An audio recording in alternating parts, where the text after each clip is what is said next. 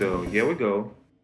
Welcome to Sreda, a weekly podcast of VEC in Moscow. My name is Raimundas Malašauskas. I'm one of the satellite curators of VEC. And tonight, our very special guest is Maria Lind, someone that is being admired, respected, and often spoken about by many people in the field. I know Maria for many years in some kind of ongoing encounter when we're still probably living on the same sea, Baltic Sea.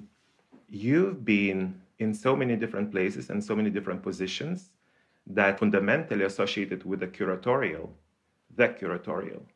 I would like to speak about that tonight and also about other things like larger things.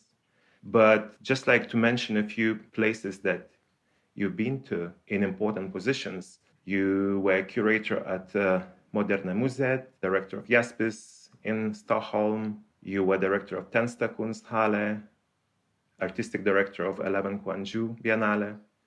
So these are like very, very many different positions that somehow lead to what is also a subject of our tonight's podcast, your upcoming position. Exactly.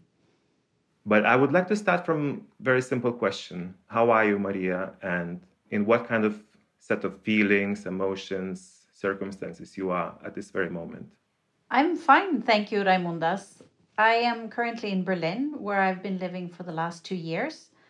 This time of year, early June, Berlin is an absolutely gorgeous place. It's a generous city in terms of parks, the proximity to nature with the forest and lakes, and so many fantastic people in one city. So it's with the a little bit of sadness that I will be moving from here in a few weeks because of my new job in Moscow as the cultural attaché.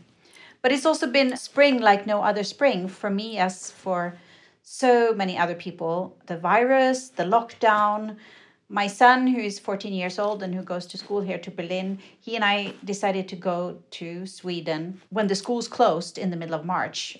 We could better isolate in a little cottage on an island in the archipelago of Stockholm than in Berlin. So we actually spent six weeks on a tiny island.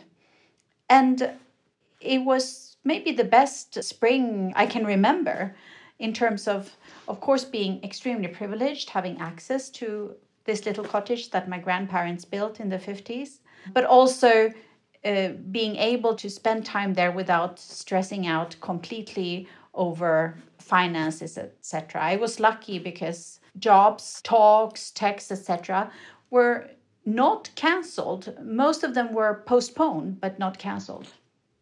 So you were working in Sweden? Yeah, but at a slow pace very comfortable, slow pace, and following nature, the awakening of nature in spring. Beautiful. And Primo, what was he doing? He was doing homeschooling, hanging out on the island. We were spending quite some time outdoors. He was a bit bored, but I think boredom is good. Were there any new, unexperienced things that you somehow encountered in that time? Like, all like some kind of insights and realizations?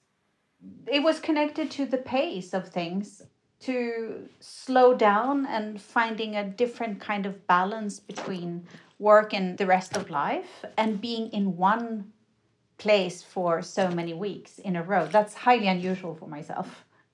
And uh, the fact that we can stay in touch across big differences uh, great distances through zoom as we are now but also through other means. So in a way it was kind of intensive, socially speaking, via the screen.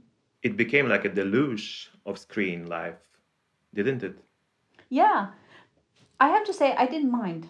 And I think in the bigger picture, the virus is horrible and uh, there are severe consequences for many people in different parts of the world.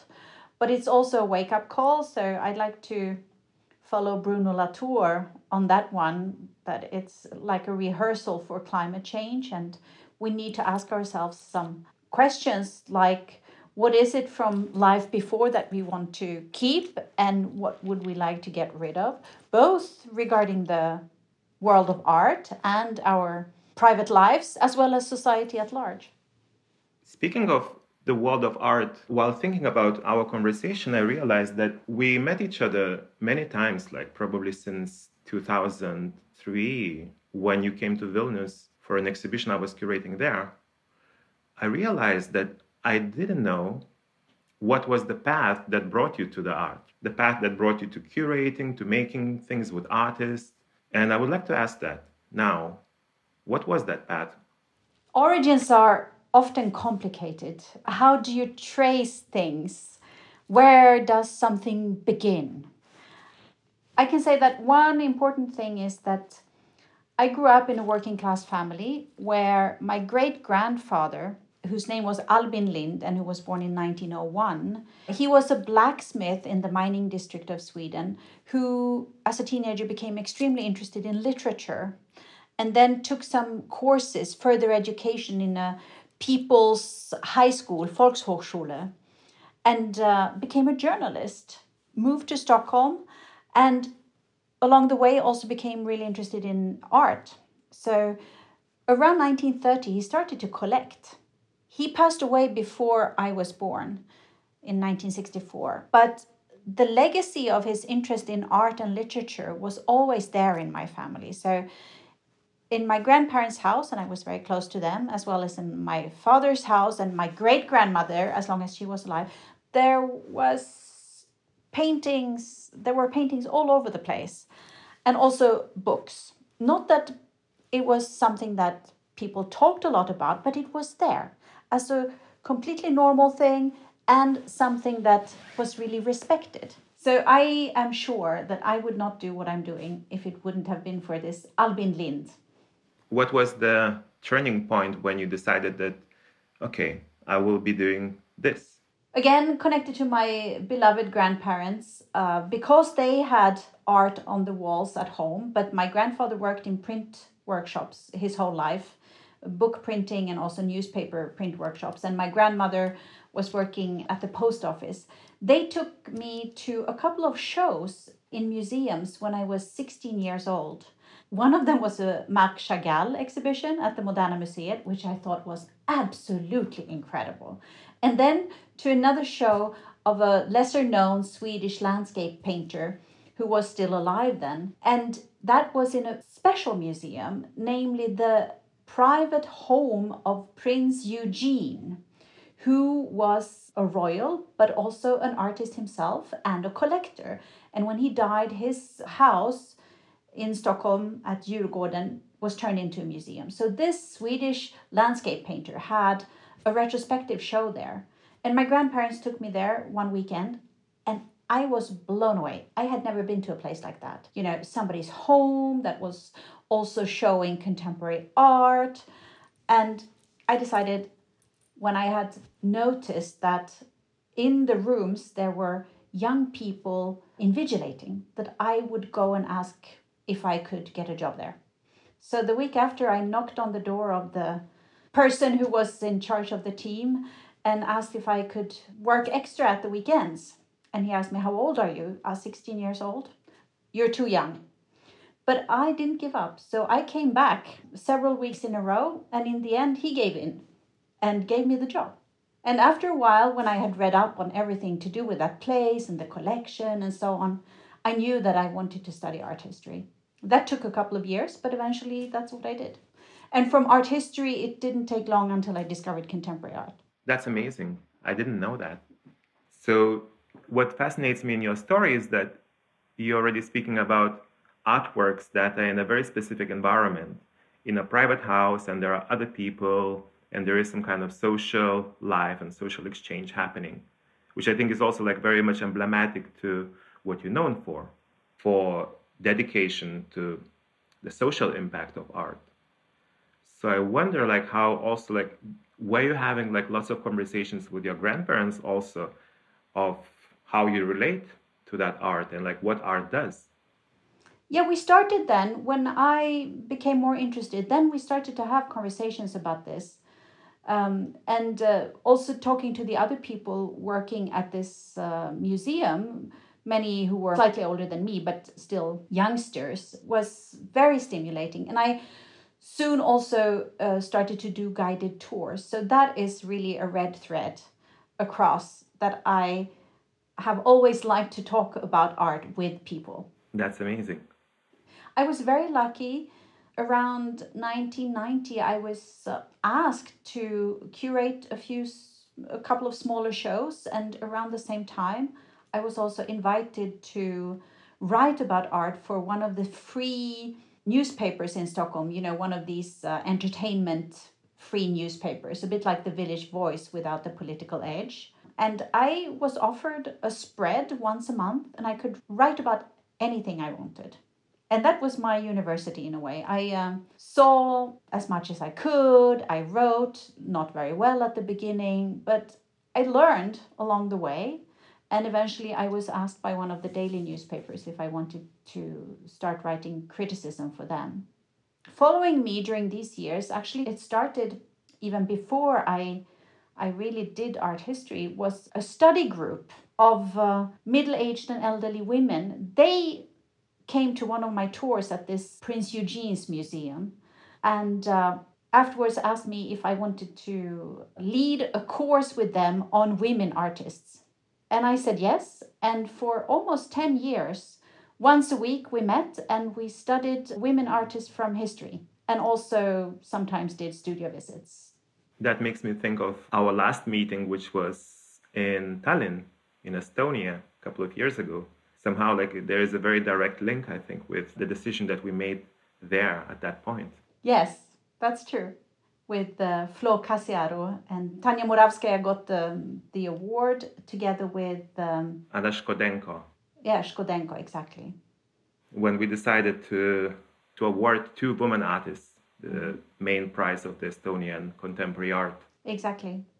How about you, Raimundas? What were your first contacts and steps?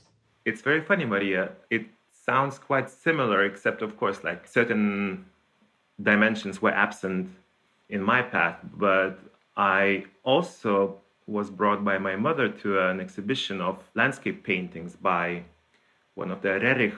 I was very inspired. and then somehow it probably brought me closer to making art. I found like an interesting space that allows more things to happen than probably like other spaces that were around me at that point. And I started to write kind of more like a fiction, like a literature type of writings.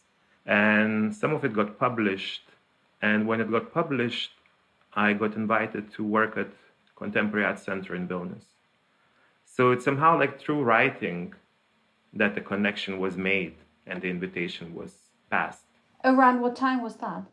that was like 93 94 writing is really important still so i think of what i do as rolling on three wheels. It's uh, curating it's writing and it's uh, education. And probably when i was even younger than the period i just described i thought i was going to be a writer. And uh, around 2010 when my book selected maria lind writing was published by sternberg press it dawned on me that actually I was, I am a writer. I had never thought about that before. I held that book in my hand. And those three wheels, they were carrying you through all those many different positions throughout years consistently? Yes, but there was always a different emphasis. So if you imagine a three wheel vehicle that is sometimes kind of relying more on one wheel because it's uh, turning in one direction a little bit more. That's how it has been. So, for instance, when I was at Bard College, when I was the director of the graduate program at uh, the Center for Curatorial Studies, it was more to do with um, education and quite a lot of writing and a little bit of curating as well. And then at Tensta Konsthall, obviously, um, it was more to do with uh, curating than with um, education. But the three are always there to some degree. I don't think I could really operate properly without that. And how do you feel about those three wheels? How they are carrying you to the new position, to that new position in Moscow? That will be very interesting because being the counselor of culture first of all means that you work with uh, all the fields of culture literature, film, theater, design, architecture, etc. Which I'm excited about because I've always made kind of excursions into those fields through art, but now I can do it in other ways. And obviously, when you're working for the embassy, you're a representative of Sweden, and there is a certain element of promotion in that sense. And uh, I'm inspired by how, for instance, the Goethe Institute has been functioning in several cities in the world. I know it from Stockholm, I know it from New York, and how a place like the Goethe Institute, for example, in New York, with the Ludlow space that they ran for a number of years as a kind of project space, became a point of reference for the whole New York art scene. So, how you can work with the cultural um, exchange in ways which are a bit more integrated, let's say, and which is not only bilateral but multilateral. So there are some inspiring examples of how you can deal with this.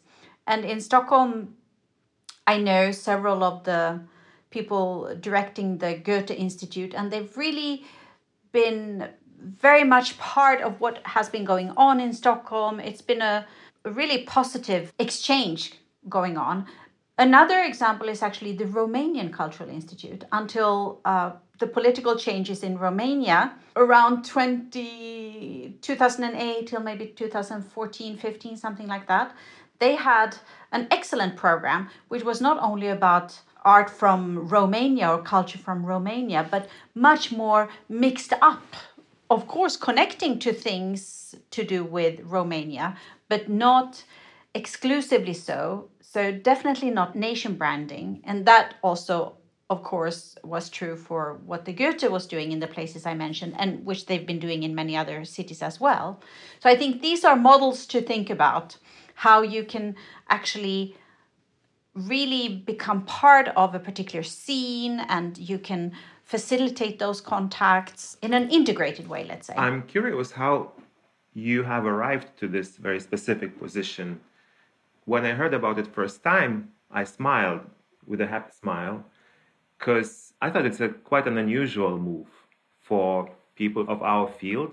Of course, we often hang out with cultural attaches of different countries in art environment, but let's say I don't know many curators friends who have become cultural attaché in another country. So it's a it's a very specific and big move. What brought you there? It's definitely a new adventure, and I would not have ended up in this position if it wasn't for a friend who happens to work for the government and who saw the ad on the government website and passed it on to me. I would not have noticed otherwise. And because I have a background studying Russian, so I'm a bit of a Slavophile anyway, and I always dreamt about being able to live temporarily in uh, Russia. And it all worked out so that now I can do this. It's such a beautiful story, it's such a beautiful Swedish story, especially the ad in the newspaper, and that it can actually work. Yes, it can work. no, I, I um, studied Russian when I went uh, to the senior high school in Sweden when I was uh, 16. I happened to end up at a senior high school where they taught Russian. I didn't know that before I started. And I had a fantastic teacher. He really made me want to go on through his teaching, but also through trips that he organized to the Soviet Union to very unusual places. So you have to imagine that in 1984, I went to Frunze and I went to Dushanbe in addition to Moscow. And a year later, I was in Baku. And eventually, I also took Russian for a year at university. So my Russian is rather rusty, but I hope to be able to reinvigorate it now. So it was happening simultaneous to your entry to the art world when you became an invigilator in in the museum exactly And it was the moment when I also read Tolstoy, Dostoevsky, Gogol, all of those amazing writers. So it was an intensive period. I have to laugh now when I think of it.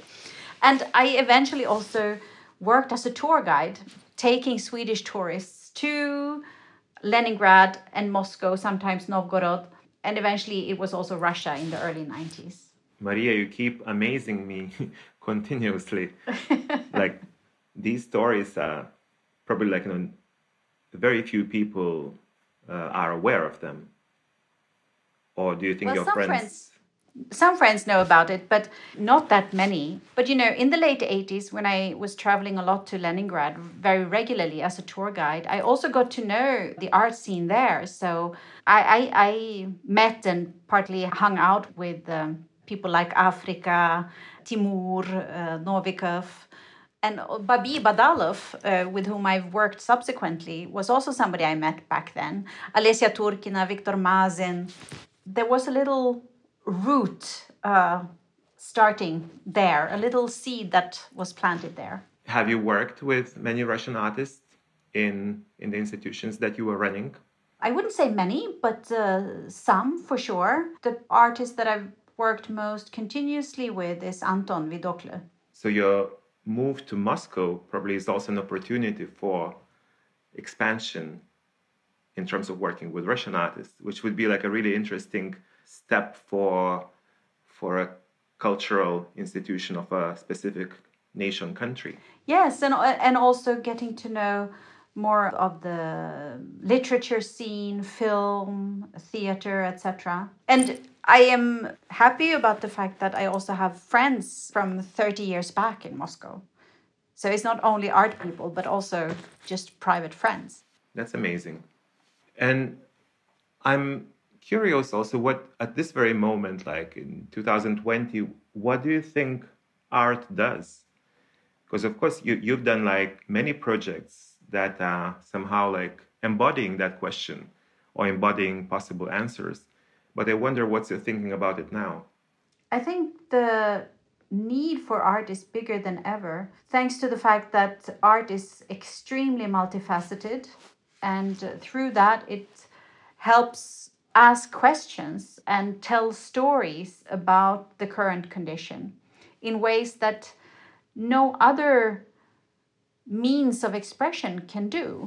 We are experiencing a crisis not only in terms of uh, COVID 19, but with the climate, politically, economically, and we're facing a period which I think will mean tremendous transformation and we need to to have these stories and those questions helping us in a way guiding or questioning or kind of intervening let's say in what we're doing.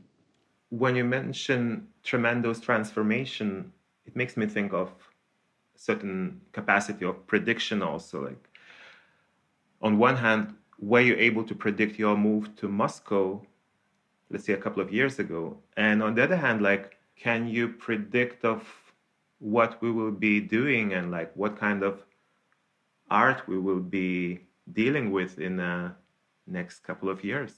I'm clearly not a, a seer so i cannot foretell but i do think that contemporary art is a bit of a seismograph which can detect things before the rest of society and culture really notice.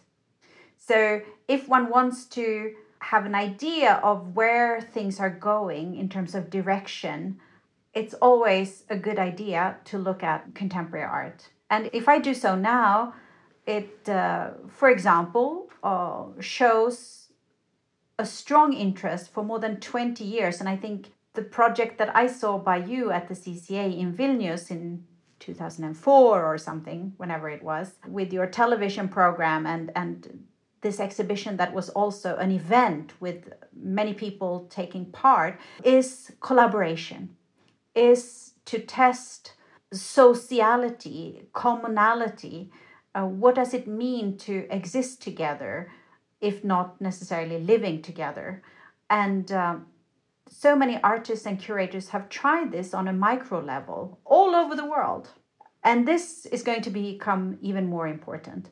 DIY, do it yourself, is going to, I think, blossom. And this is again something that artists have, have tried out for a long time. Part of that is the new green wave, meaning the rural is the new black. Artists are going to the countryside, starting to live and function differently. And this also affects what kind of work they do. So it's much more thoughtful in terms of resilience, in terms of recycling, thinking about what is already there, including old uh, techniques, craft, which doesn't mean that contemporary life is thrown out of the window, that new technology is, is uh, not relevant. On the contrary, it's the combination of these things. And I would add perhaps a certain commitment to sensibility at large, because what I feel like at this very moment in the world, like especially on a political large scale, there's such a lack of empathy and sensibility with what's going on these weeks. So I I wish you beautiful adventure in Moscow and also good luck and good collaborators. And I wonder also like what what is a kind of indispensable thing that you will bring to Moscow with you that travels with you all around as some kind of amulet well, apart from my son, Primo, uh, my amulet are two bracelets from my beloved grandmother. The one that brought you to the museum first time. Exactly. Amazing. Thank you so much, Maria. I just want to say, Raimundas, going to Moscow is also exciting because I know that you're there and many other people, in addition to people who've been in Moscow for a long time, there are people who are coming to work temporarily like yourself, and that makes it a really exciting prospect. Thank you. And dear listener, thank you for listening to Sreda, a weekly podcast of VEC. We look forward to see you next week.